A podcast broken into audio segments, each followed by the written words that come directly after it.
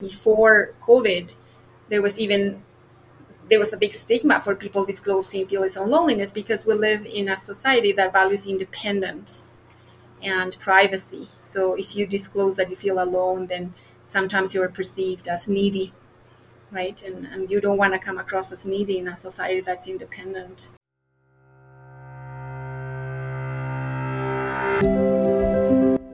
I'd like you to meet Claudia Rossetto. She is a full time chaplain with Baptist Housing and has been serving in Vancouver for over a year and a half. Claudia is from Bolivia, and talk about a surprising career path. Her background is originally in IT, where she worked for a Christian humanitarian organization called Food for the Hungry. Then came the career jump. She decided to make a huge change and studied theology at Regent College. She now has a master's in Christian studies as well as a Doctor of Ministry through Carey University, with a focus on isolation and evangelism, and how followers of Jesus can be good news to those experiencing social isolation. Before joining Baptist Housing, Claudia worked for 12 years in Mission Fest Vancouver, where she worked to promote and provide community collaboration between missions organizations, pastors, churches, and missionaries through educational events. Today, we are kicking off a series of interviews around the mental health challenges that we as chaplains to seniors are most frequently coming into contact with.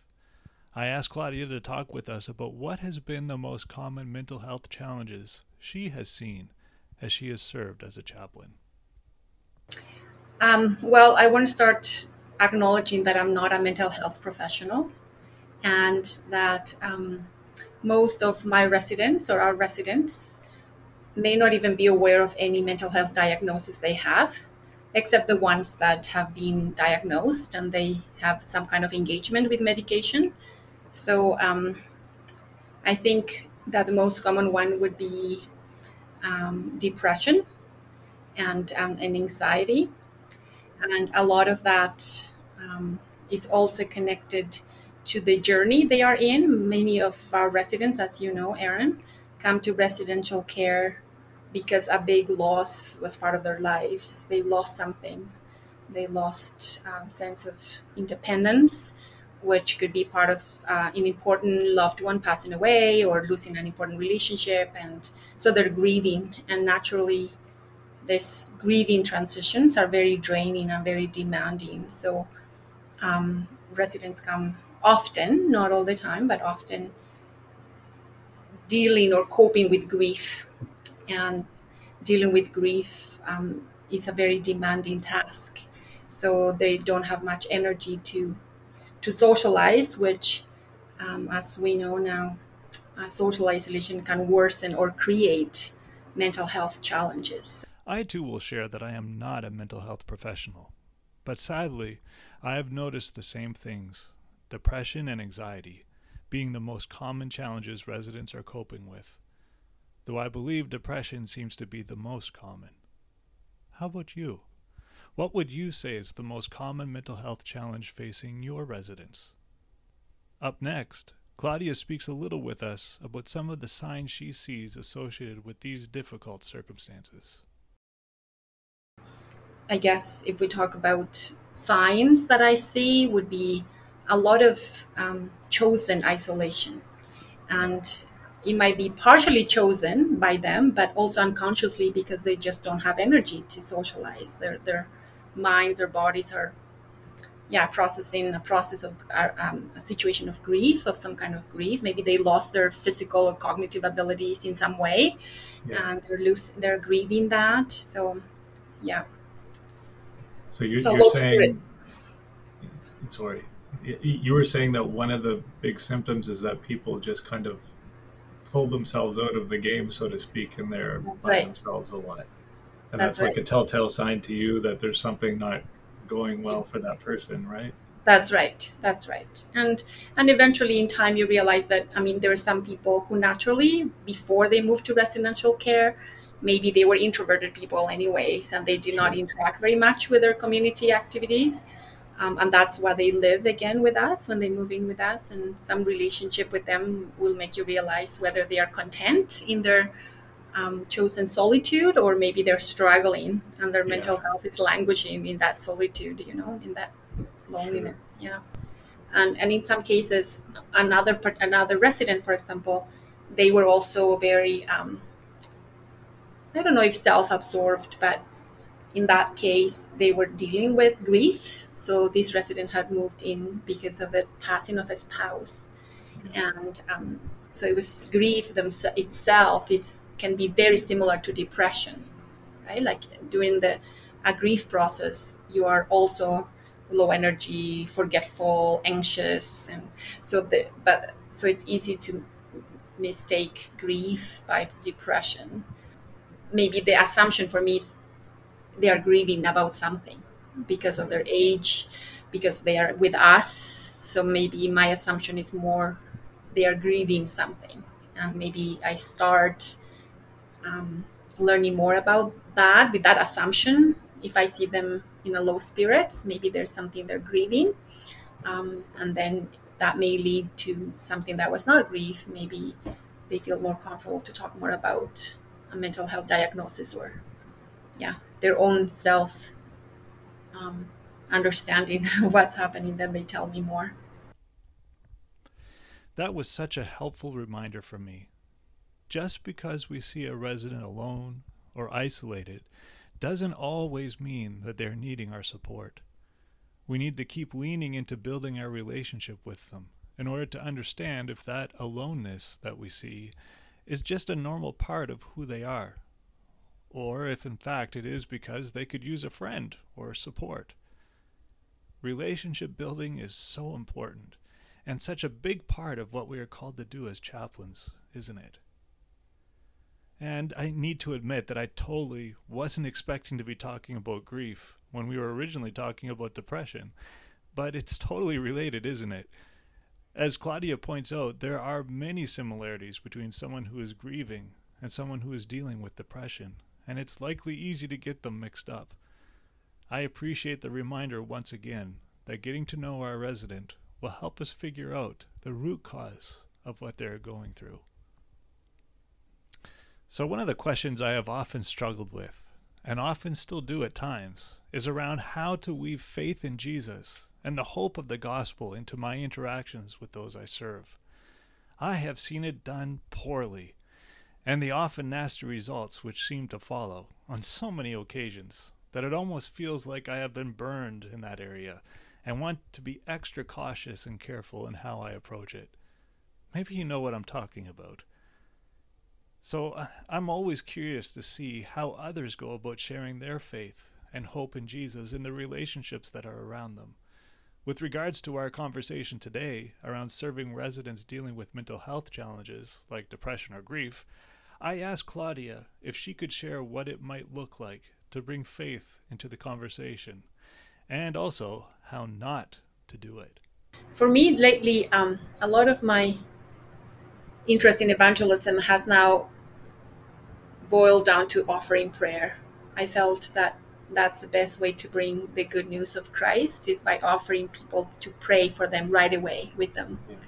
Um, so, uh, if I aim for at least a 10 minute interaction with somebody, um, depending of that day, if they're having a better day, uh, then I would offer, can I can I pray for you, Aaron, right now? And most people, most people, I would say 90% say okay, either because they don't want to fight with you, or maybe because they don't care, or they don't think prayer is going to do anything, or whatever. But most of them say yes. So that sense of bringing the person to Christ in that very moment and trusting the Spirit to do that, to, to do something, right? Mm-hmm um, that is my very common approach. And um, and then the next one would be if I know of a particular relationship of this resident with other resident that I feel in a better mental health or emotional place, so then mention and say, maybe visit this one resident, right? Like uh, I notice that you're friends. Um,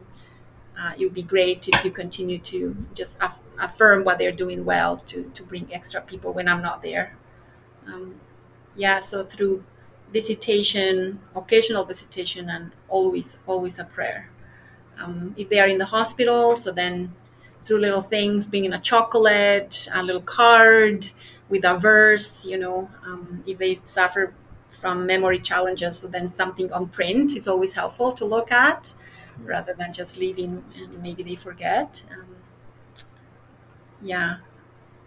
Okay. And, and how about the opposite? Like, what would be, I guess I'm, ax- I'm asking for best practices. What about the opposite side of like, what is not a good way to come into that sort of a relationship, being a chaplain and having faith and hope in Jesus and all that good stuff? Are there not- ways that we should not do it? yeah. Yeah. Mm. I think one way to not do it is come with assumptions. I think as people who see ourselves as followers of Jesus, we grew up. Um, the older we are, the more permission we give ourselves to have assumptions. Um, and we interact with people based on those assumptions. Yeah. Uh, so to come with assumption that the person is not doing well because they're not praying enough or because they don't have Jesus or or because they yeah they're doing something wrong yeah and therefore you know what's wrong with them and you will tell them how to be better um, so coming with assumptions and advice that would be the way not to do it yeah and talk a lot is another way I, I think becoming more comfortable with silence um, would be a good way to sit beside somebody. Mm-hmm. Yeah. So. Was yeah. that hard for you? Any of those things? Yeah, many years ago. Me? Many years ago, silence was very tense. It was a tense time for me. I grew up in a family that where silence was a sign of tension. Really? Yeah. Wow. Yeah. So whenever I perceived silence for me that was tension so i needed to fill up the silence and um, through yes through some christian spiritual formation i've learned the benefits and so i sit more comfortably with silent with silence now yeah um, yeah and, and, and i know you weren't prepared for this question but for someone who is just getting into doing this who maybe maybe they're they're they're used to being in that role of trying to fix things, which I think that chaplaincy and pastoral care kind of has that. Well, we want to help other people, mm-hmm. but yeah. learning how to be quiet is not doesn't come naturally to most. I think. Yeah. We, we feel that, like you say, that tension to try to step into that moment of need or that that quietness and try to fill it with our own voice. um, yeah. What do can you think of any? And I'm putting you on the spot. I totally know I that's am, fine. That's fine. That's fine. Can you think of anything that practically has helped you in that journey of of stepping away from being uncomfortable with silence? Yeah, I think there's would be two things. Um, how do I perceive God? Who do I perceive God to be? And practicing silence so two things. Um, I think um, my approach in evangelism is that we serve a God whose nature and action is to reach out. So God is reaching out this person that I'm going to see with or without me. Yeah. God has been reaching out this person for a long time, for their whole life. Yeah. So for me, any experience of good that that person has had is a sign that God was reaching out to them. So when I come, my role is to acknowledge what God has been doing and saying to this person for, for this person's whole life. So I'm not called to be the Messiah of this person. Right? so I don't yeah. need to like switch their lives upside down in five minutes of conversation. Um, there's only one Messiah, Aaron. That's right. And, that's not me. and that's not me, thank God. So um, so seeing how do I see God, the, the nature and the action of God. We, we serve and we love a missionary God. He's constantly reaching out to people, right? Even through the most weird situations, God is reaching out to people. So when I come into the company of somebody, I acknowledge that Christ has already been reaching out to this person. And so, what is Christ inviting me to say or to do or not to say anything, right? Maybe wow. Jesus has already been talking to this person and my the only thing he's asking me is just sit down next to her just sit down because i've been talking to her so she just needs somebody to sit down next to her can you do that for me right and So silence to me is one way to acknowledge that we serve a missionary God who's reaching out the whole time, all yeah. the time. And our role is just to acknowledge that presence in that moment and see how may he might be calling us or not to say something. Yeah. and there's also this interesting tension, right? Um, to acknowledge that God is way ahead of us at all times, yeah. but also he chooses to partner with us. That's right. So how to be a responsive partner to God without taking over the job. That's right. Right? That's the, that tension of partnership is always there for all we do. It's so important. I think that that is something that needs to be replayed over and over and over again. Yes. Is there anything else that you wanted to add to that answer about how not to bring your faith and, and Oh yeah, I think it was yeah, the assumptions and the talking, doing a lot of the talking and having assumptions. I think it's better if we come with questions more than with answers um, because we may be bringing answers to the questions that people may not even have.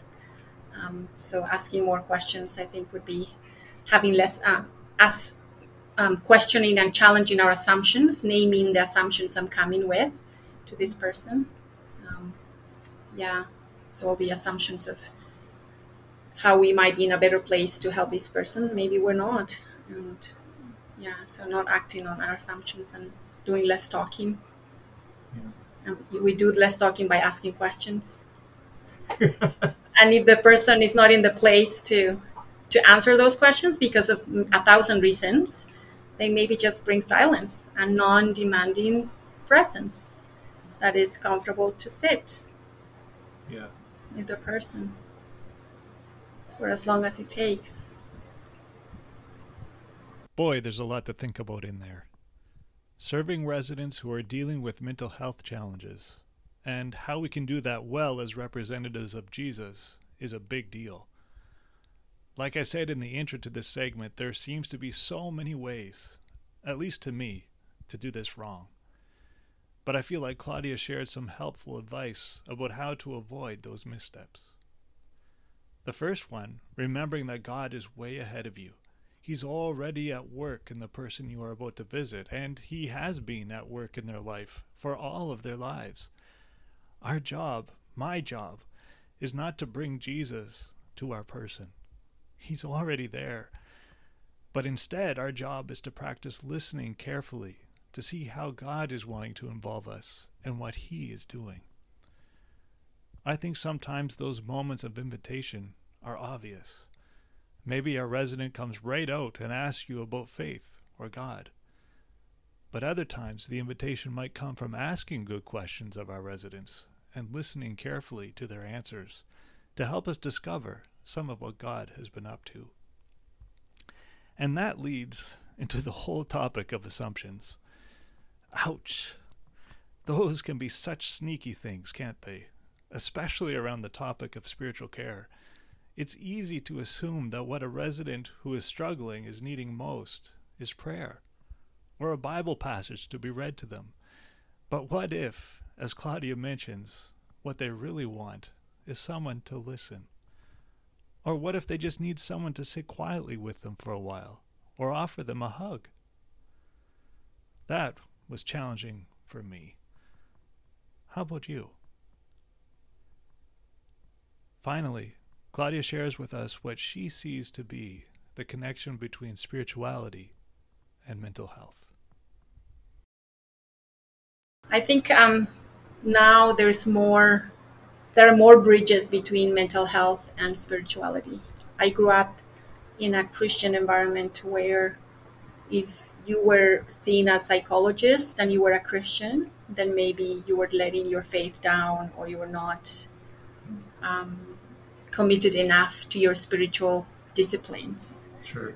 Um, now that I've come to Canada, where there's a more comfort with their therapeutic talk, you know, whether now here you can see more Christian people as in a counselor, a psychologist, but there's still still a bit of stigma to talk about um, issues of disclosing issues of loneliness or mental health challenges in the midst of followers of Jesus, right? Like, because it often invites the question of, are you praying enough? Do you have a Bible study group? Do you know that there's this group?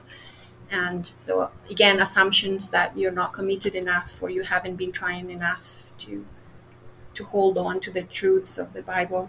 Um, I would say that those are very deeply rooted things. That's how yeah. I grew up with that whole yes. assumption of if you're struggling, it's because you're not doing your your faith walk with Jesus right.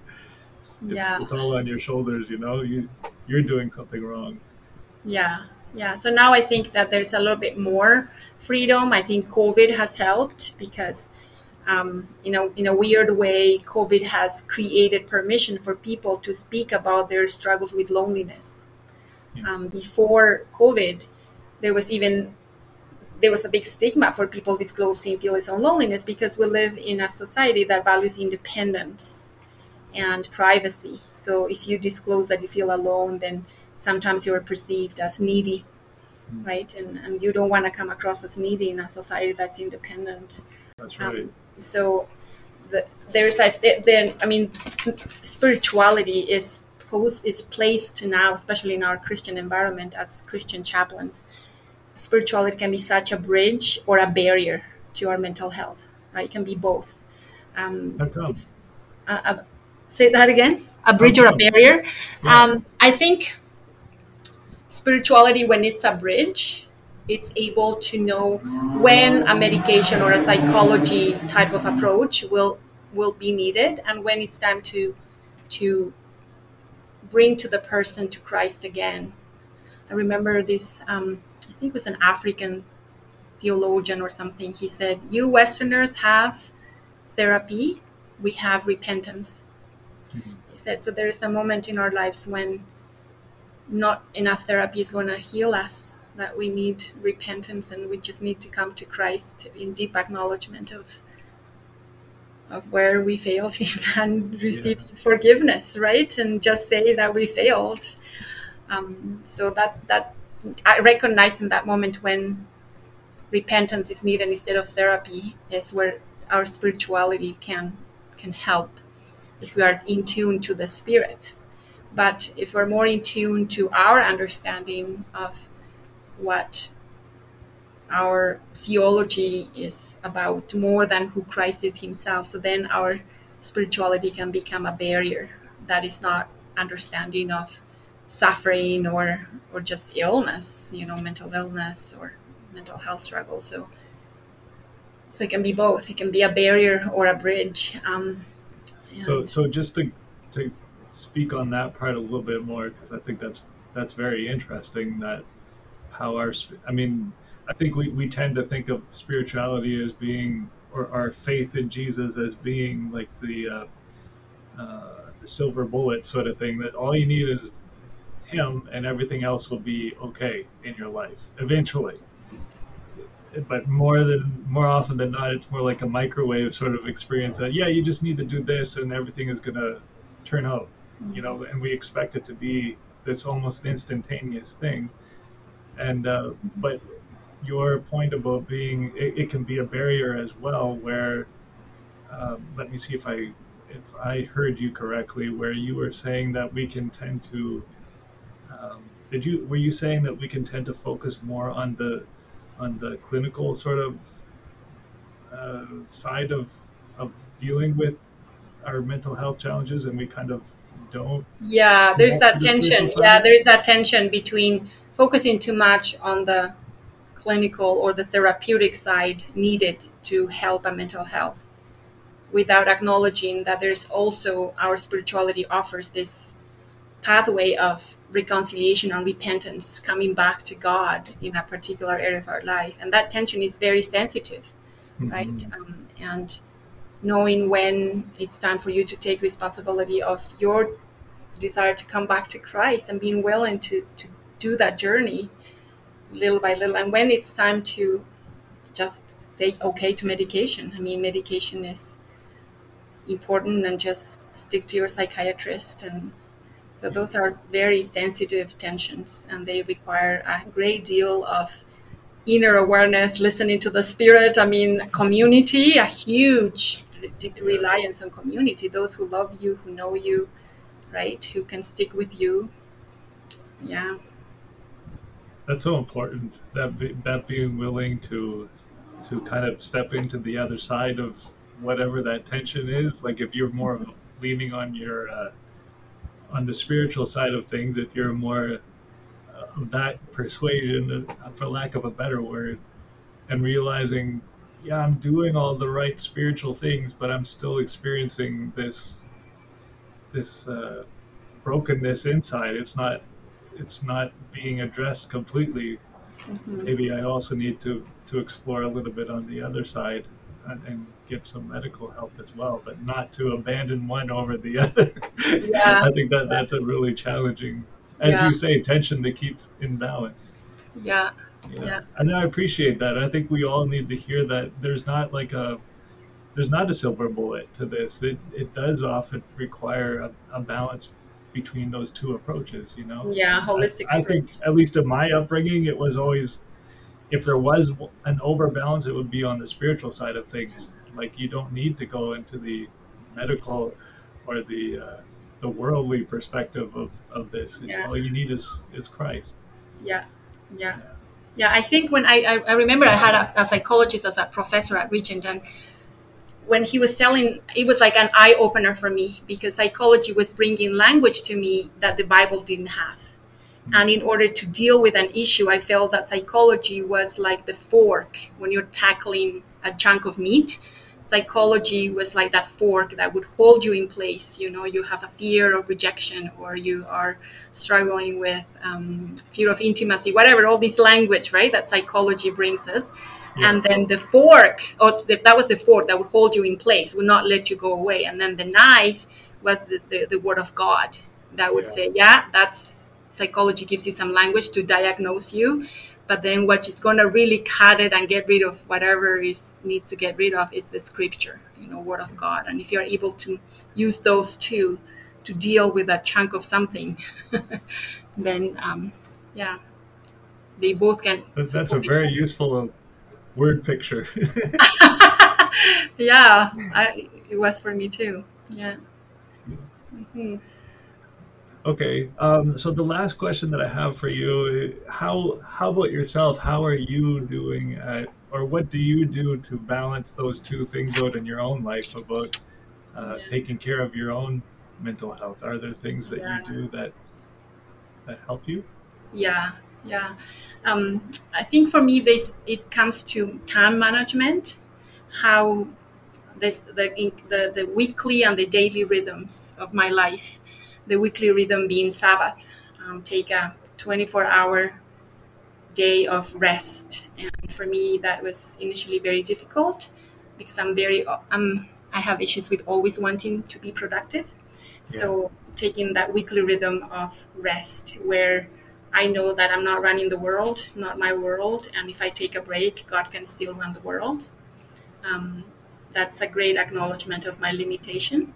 Yeah. So that's a weekly rhythm that's connected to worship as well. It's not just take a break, you know, but it has to be a Sabbath that's connected to worship, which could be in community often, right? Collective worship. And then the daily rhythms. Um, I remember not long ago when I was doing my spiritual care course, I thought I would not survive the stress because I felt alone yeah. for many reasons. So I was just not able to sleep well, and um, so I prayed to God, how how can I handle this? Like, am I going to survive to teach this course?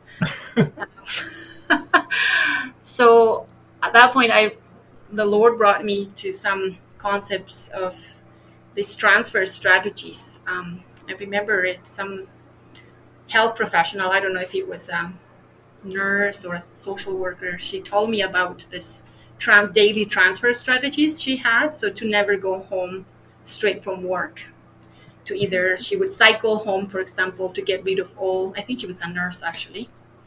Um, she would cycle home to so do something before, in between you go home, or have some kind of strategy to transfer all the sadness and all this empathy fatigue that people in health helping professions, i.e., us, can have. You know, always listening, empathetic all the time, and you can you can experience fatigue. So, one transfer strategy that I do daily is to go at noontime.